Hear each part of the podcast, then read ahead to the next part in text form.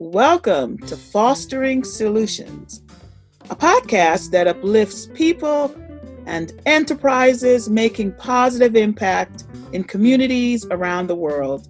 I'm your host, Dr. Michelle Foster. My guest today is Dr. Christy Williams Dumas, who happens to be my link sister here in Charleston at the Charleston Institute, West Virginia chapter of the Links Incorporated. So we serve our community together. But she is also an entrepreneur, a business owner in the state, and we're going to learn about how someone like Christy can thrive as an entrepreneur in Appalachia. So, welcome, Christy. Thank you. It's great to have you with us today. Um, so, talk about yourself there. What do you want the audience to know about you? Christy Williams Dumas. So I probably would want them to know that I'm a wife, I'm a mother, um, I am a creator, I'm a yogi, um, I am an entrepreneur, um, a business owner, and an activist, someone who really um, holds dear the causes of social justice and also economic development um, hmm. in the black, not just in the black community, but in the community at large, and particularly for underrepresented populations and sects of um, of our community. Awesome, that is awesome. So, talk about have you always been a business owner? Talk about your career tra- uh, trajectory. So, no. In fact, I um, grew up with parents who uh, a father who migrated in the Dust Bowl from Oklahoma to California in search of you know work with his family and i grew up with very traditional parents who believed that you had to have an eight to five or mm-hmm. you just were not going to survive mm-hmm. um, you needed to clock in in the morning you need to mm-hmm. clock out at the end of the day mm-hmm. and go home go to sleep and wake up and do that all over again so you know entrepreneurial thinking was not pushed in in my house. And so i had a series of jobs from a, a young teen. In fact i joke and tell everyone that my first job was the mouse at chuck e. Cheese which it was. Um, I started at 14 and a half and um, you know i worked a series of jobs. I went to college and you know, my mind was always conditioned to do the regular job. Um, and so I, no, entrepreneurship was not something that I even considered to any degree until I got married. And my husband is an entrepreneur. Uh, an entrepreneur. He is a business owner, um, and he he came with that mindset. Mm-hmm. And so for me, it was being around him long enough and watching his freedom to make his schedule and do as he pleases. Um, as I was getting up and rushing out to to go to work and, and mm-hmm. clock in and and to clock out, and so um, there was a whole paradigm shift that happened um, later on in life, and so I started out as a mental health professional started working in group homes probably at the age of 19 or 20. Um, did a stint at juvenile hall as a counselor, and then decided there, has got to be more to this. And mm-hmm. so um, I did pursue a, a, master's degree in marriage and family therapy mm-hmm. because I wanted to try to be part of the solution. By the time they're in juvenile hall, by the time they're in a group home, a lot of water has run under the bridge and a lot of damage has been done. So I really wanted to be part of the therapeutic process. Mm-hmm. Um, did clinical work as a clinical supervisor, as a clinical director for um, major programs in Los Angeles. And uh, I also was a clinical director for a faith based setting, uh, City of Refuge, Bishop Noel Jones. Um, at the time, we had oh, about 25. Yeah. Yes, about 25,000, 30,000 members and we had a counseling department. Um, and so I was the clinical director there. I did. I worked um, for the church for probably about 10, 10 to twelve years. mm-hmm. before I came here. And um, so I enjoyed that. And then I decided, okay, I'm probably over clinical work. And so I returned back to school and got a doctorate in uh, forensic psychology. Mm-hmm. And so I became a forensic psychologist, uh, worked in the prison system, and worked for the federal government, and then for a private practice there in Charleston. And decided the, entre- the entrepreneurial bug hit again, and mm-hmm. I said, it's time for me to branch out on my own. And so that's what I did. So that has been sort of the trajectory. It's just building upon um, education and experience to get me to this place. So you went from California to West Virginia. So yes. what what precipitated federal, that move? The federal government. I was actually recruited okay. by the gotcha. federal government. Um, I was working at the time for um, the state of California, and I was finishing up actually my internship for my doctorate. Mm-hmm. And the entire state was on a hiring freeze. Wow. I was uh, working for Chino State Pen, which is the most number one most dangerous receiving uh, oh prison in the nation. And um, at the end of the internship, needed to make some decisions. So it just so happened that I attended a law and psychology um, conference in Vancouver, British Columbia. And there was a recruiter from the federal government there and I told them a little bit about my background and what I was doing, and you know, they were like, "Black woman, you know." that you, you, fit our demographics, what we need. Mm-hmm. Um, we can get you in the Fed, and they knew about the hiring freezes um, mm-hmm. in my state, and they said, "Listen, if you will go somewhere where it is difficult for us to recruit, we can get you in in no time." And I said, "Really? Well, where would that be?" West, West God, Virginia. and I said, where? What? um, and so that's how I ended up. That's how I ended up okay. here. Good, good, good. I'm and, and we're so glad you did. so you you think just by being around your husband, you were inspired to become an entrepreneur, a business owner. So um, so tell us about your business, and and you you may have a couple of different businesses. So tell us about your business pursuits. So the first business that um, we co-own is, um, and when I say co-own, co-own my husband and I, um, is Dumas Psychology Collective. Dumas Psychology Collective is a licensed behavioral health center. And so we offer the gamut of mental health and behavioral services from individual therapy to family therapy. There are some couples that we see, uh, case, targeted case management, um, community support, you name it, we offer it. We have, we run the full range. I also, under that umbrella, perform psychological evaluations. Okay. And um, I do the psychological evaluations for not just my county now. Um, I see people as far as Kanawha. Um, that's a part of the court system?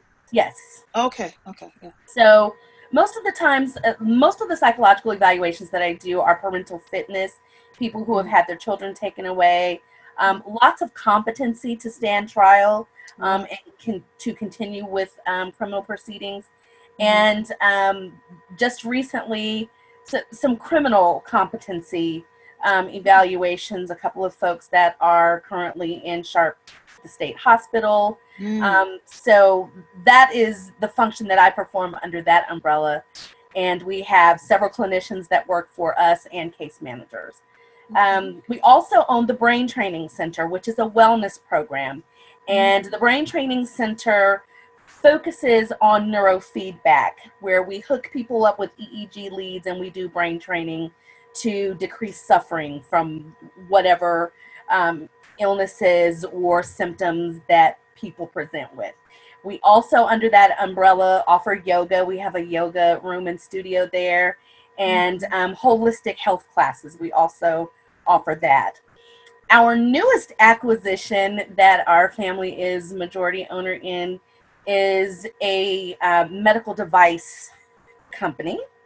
Hmm. And the um, premier product is um, oxygen tanks that are portable, that are FDA approved, and um, folks can fly with them. They have become particularly relevant in the wake of COVID 19. And so that company is called OxyPam 2. And so that is that's brand new. I don't think I knew about that one. I know it's it's just launched about uh, three weeks ago. Okay, awesome. That is wonderful. Um, so what? It so it must things must be going well for people who are who are interested in starting a business in West Virginia. So what has what's the climate been like for you know people starting wanting to start businesses? So the climate pre-COVID was actually pretty good. Mm-hmm. Um, there are a, if people have good ideas, there are a lot of things that are not here. That if someone with the with the right work ethic, with good ideas, and with good resources, mm-hmm. can do very well. I will say that COVID has really changed that climate mm. um, and has been very, very hard for the small business owner, uh, particularly here in southern West Virginia. And we have unfortunately seen several of the businesses in our area close yeah. just they, because they just could not survive mm. um, COVID. They could not adjust in a way that feels effective and efficient and that is accessible to their target client. Mm, interesting. So has the um, so has the so the I guess they couldn't benefit from the CARES Act, even though that was set up for. Well, yeah. the CARES Act has not trickled down to Main Street. I think that it has been accessible for much larger companies. But, mm-hmm. you know, statistics show that small businesses are truly the backbone Absolutely. of West Virginia. Absolutely. Um, and even more so here in southern West Virginia, mm-hmm. you know, even far, further south, um, it's even it's it's even more critical.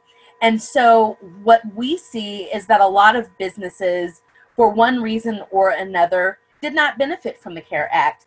Either they applied the first time around, and we all know that the first time around, all of that money got sucked up by the larger yeah, in in like in like days from yeah yeah in days time yeah. and so what the challenge is and and we've discussed this a lot um, in the raleigh county chamber of commerce um, talked about it um, you know, in Rhoda, we, we, we're having this discussion here mm-hmm. because we're hearing businesses say that they aren't even able to qualify because even though the care act is out there you still have to go to your banking uh, your place of banking.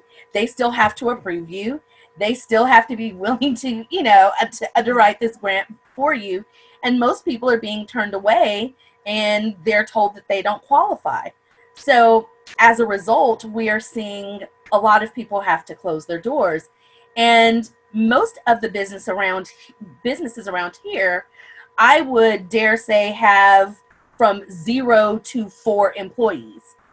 So that is a very that is a significantly different stance and place to be uh, when you're walking into a bank and hi, there are four of us and we're here for the CARE Act money. Most of them are being turned away because they just don't have um, the collateral for banks to even even consider them. That, that that's so unfortunate. That's so unfortunate.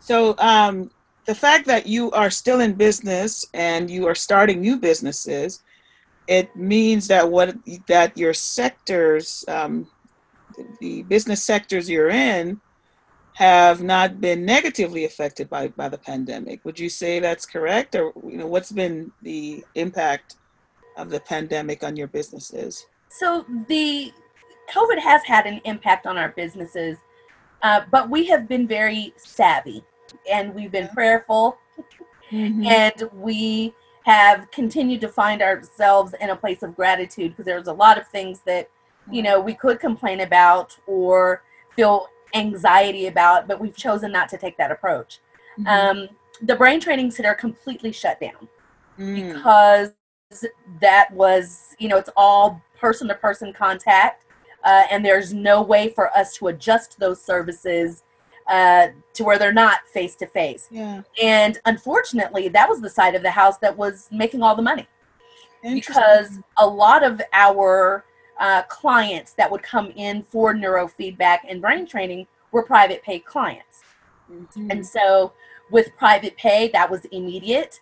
Um, the, it, we didn't have to wait cash for flow was much better, I'm sure. Yeah. oh yes. Absolutely and you know people were willing because it works and Mhm. because they were seeing such great results from our service people were willing to buy packages wow. so that's a lot of upfront money that we Mhm. are able to work with and um, and not have to wait for any type of insurance reimbursement so we were doing very well on that side of the house um, and we had to close that down completely so that did financially impact us um, but we were also able to fortify the other side of the house which is the dumas psychology collective side so we were able to and that's where all of the therapy and all the behavioral services are happening we were able to switch to an online platform I was going to ask about telemedicine. Yes, Yes. we, we started doing telehealth Mhm. and we um,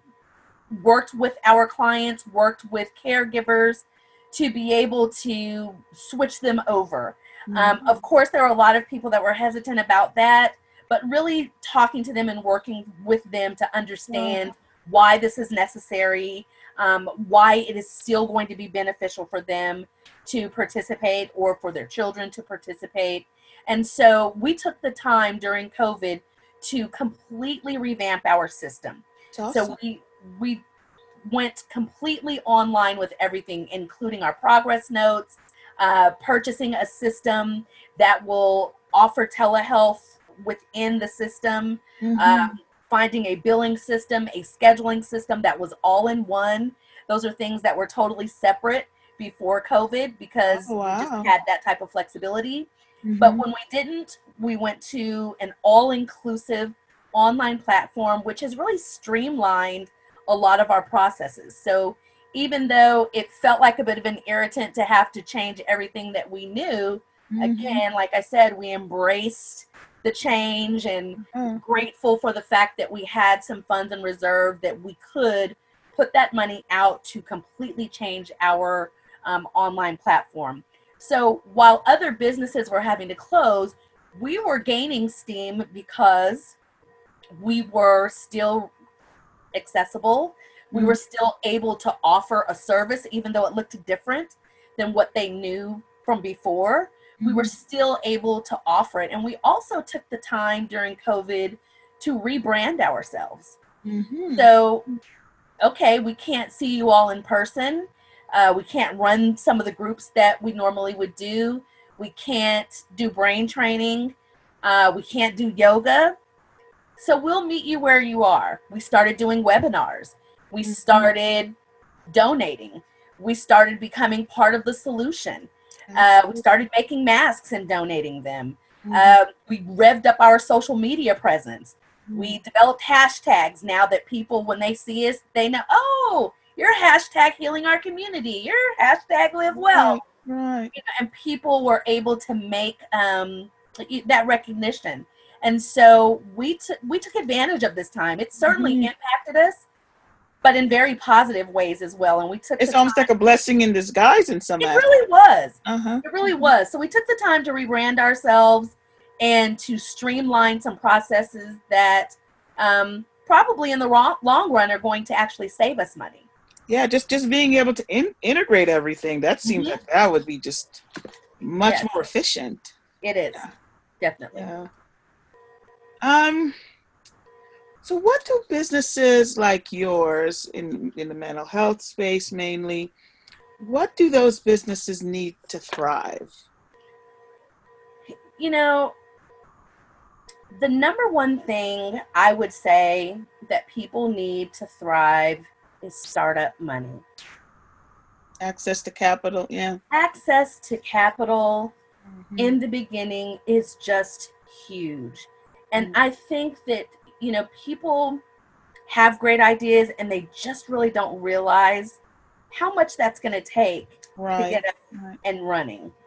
Um, you know, f- small things that we take for granted. Um, you know, having a face having a Facebook page is one thing, but having a, a website. And if you want a good one, It's can pay cost. ten thousand dollars for you know for a decent website. Mhm. Um, so I think that is something that people absolutely need is is that access to um, capital, particularly in the very early stages. And sometimes that's hard depending on what you need. If you need a brick and mortar, if you need you know office space, um, any of the the tools and and um, copy machines and you know yeah. Computers. I mean, Just startup startup equipment and supplies and all of that is Yeah, it, yeah. it's a lot um, i think the other thing that that we really need to thrive we were fortunate enough to be clients of the hive small incubation um, program at wvu tech Mhm. and they worked with us and one of the things that they assisted us with that was just in, invaluable was um, access to pr and marketing and we we utilized starry eyes media and one of the things that they did for us was you know the, the whole swot analysis and understanding helping us to understand our client our target client what Mhm. that looks like, understanding the demographics around that target client, Right. um, and giving us all of that data and information, letting us know, you know, how our target client, once they helped us narrow that, Mhm. how are they accessing their information? Who are they listening to? Who's going to make their referrals to you? I mean, understanding how intricate Wow. PR and marketing actually is. It's not just, you know, slapping a post on social media. That's just that's not it. Right. Um, and so having you'll need that. You'll need to really understand your target um, your target client. And I think above all, you need business mentors mm-hmm.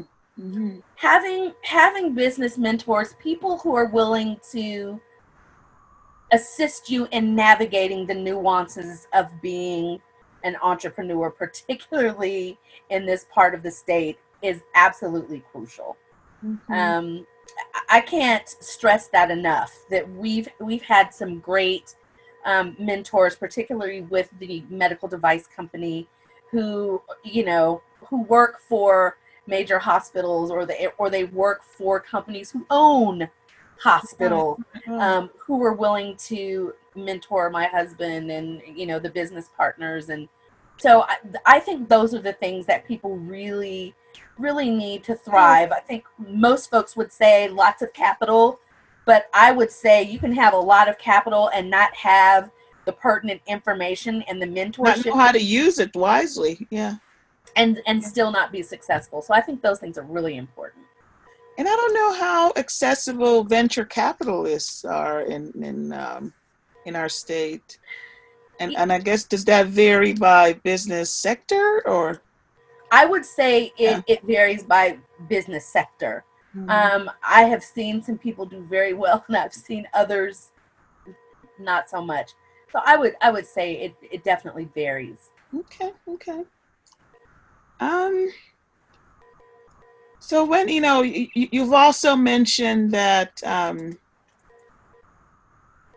you you've gone to uh, you've incorporated uh, telehealth as a as a platform to uh, provide your services.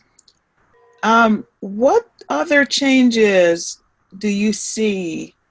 Um, do you, do you envision occurring within the mental health care system given what has happened with pand- with the pandemic So the New York Times and also WebMD, there have been several um, outlets that have posted very recently Mhm. articles about mental health.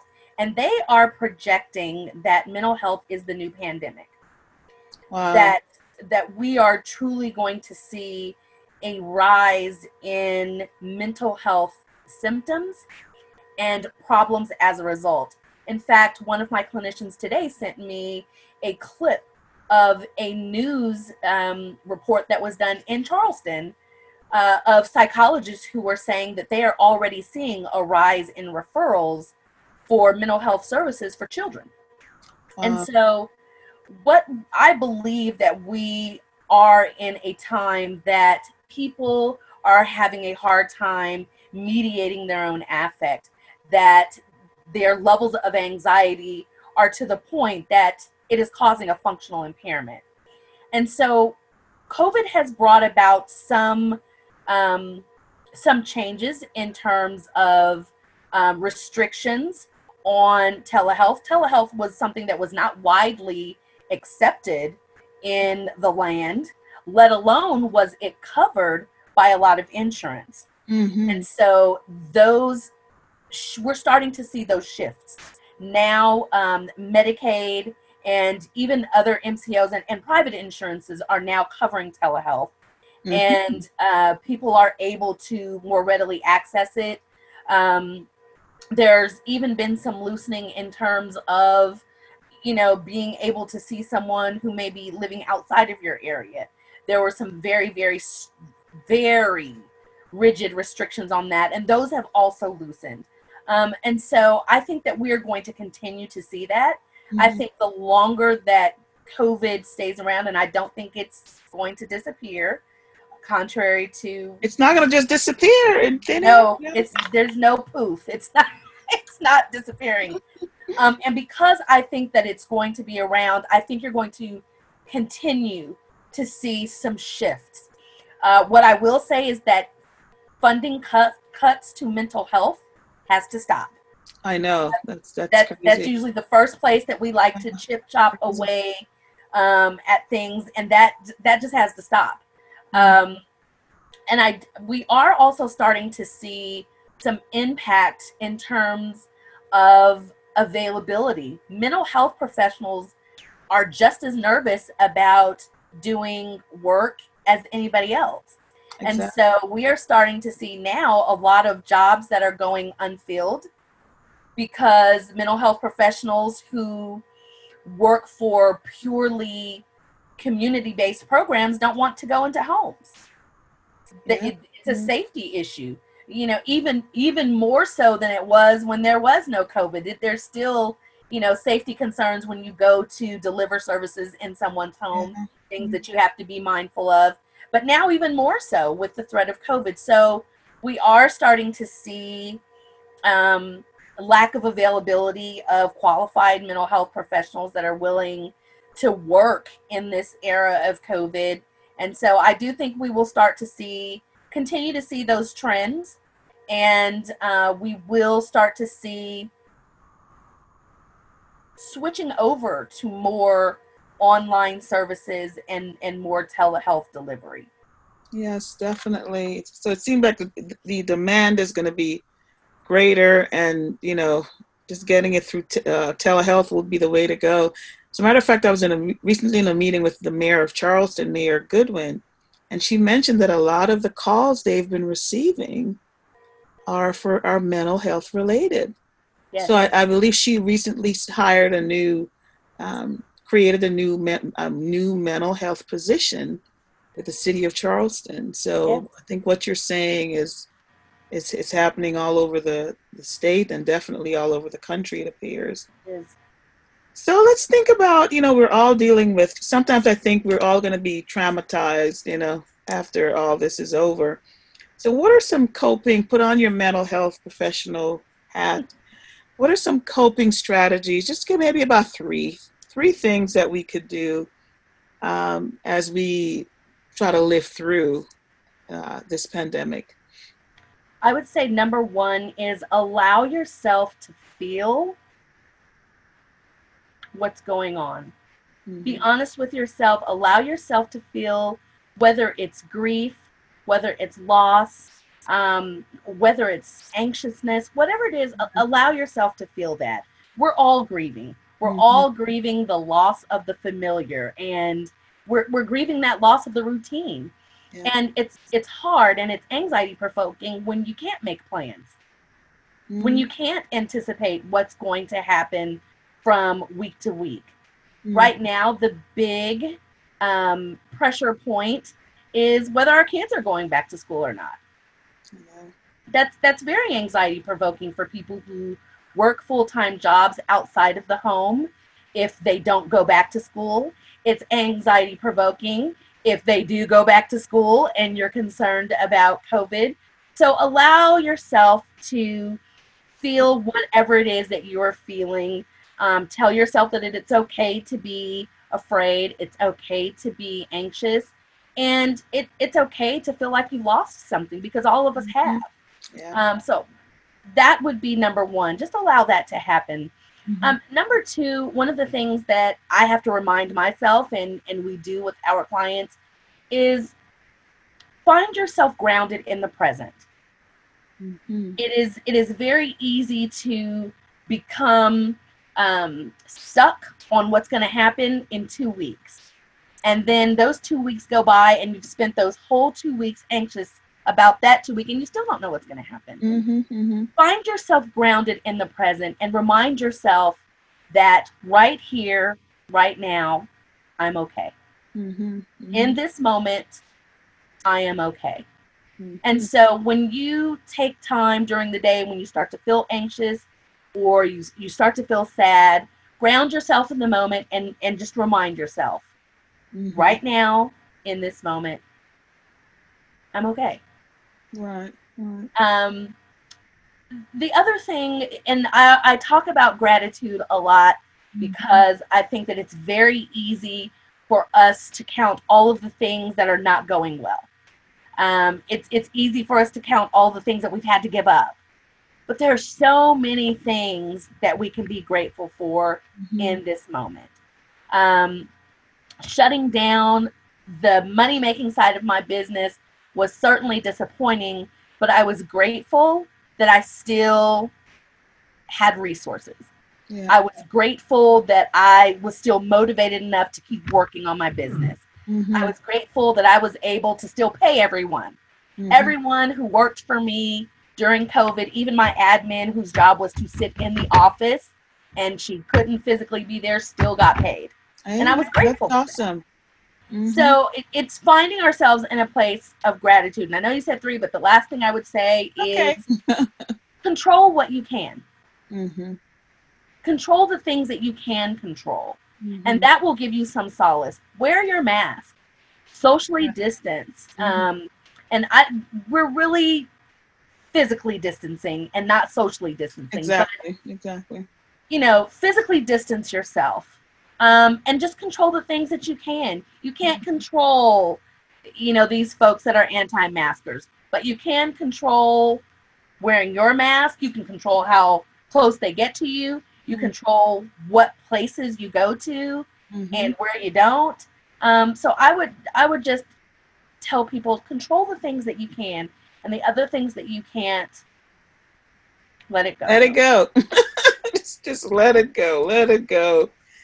So I'm all on, you know, and we're we're wrapping up the interview now. The time has certainly zoomed by. What do you know now that you wish you knew when you first started and started your entrepreneurship endeavors? Um, I think I wish I knew my worth Mm-hmm. from the beginning. Yeah. I wish I knew that it was okay to charge people what I was worth from the beginning. Mm-hmm. Um, I spent a lot of time doing free services. I did spend a lot of time doing pro bono work because I was afraid to tell people um, that's going to be a thousand dollars for that evaluation. Right. right. Um, I was afraid to say that's going to be $150 an hour. Mm-hmm. That's going to be $75 for that brain training session. Um, and I, I wish that I had known then that I was worth it. I mean, certainly it's only been two years and I'm not worth any more now than I was two years ago. I, no, really, I think that's the hardest thing starting a business is really knowing your worth Knowing your worth, right. And and firmly demanding that, that that's what you get. Mhm. Um, and I think that you do that when you're first starting out. You- You're trying to build clientele. You're trying to get people in the door. Yeah, Oh yeah. yeah, well just come on. I'll just I'll just don't worry about it. And it's so hard to have that money discussion. Mhm. It's it's I don't know why that's so hard to. And I've spoken before uh, when I went back to the Hive as a presenter um, to speak to an incoming cohort, and everybody agreed. They were like, I- "I'm just not ready to tell people how much I charge and and and receive their payment." And you know, talk to me now after being. And my first thing is, how are you going to pay for this? What, what what are we doing here? Mhm. Uh, but that was I would have never been able to do that when I first started. So I wish I had known then that I was already worth it. I was already worth it. Mhm. Awesome, awesome, awesome. So, what gives you hope? What gives you hope? You know, one of the things that um, I think gives me hope is looking at this new generation. There, there were some that I thought was lost, and they have given me um, a newfound hope in the fact that that my son is going to be able to thrive and to to flourish.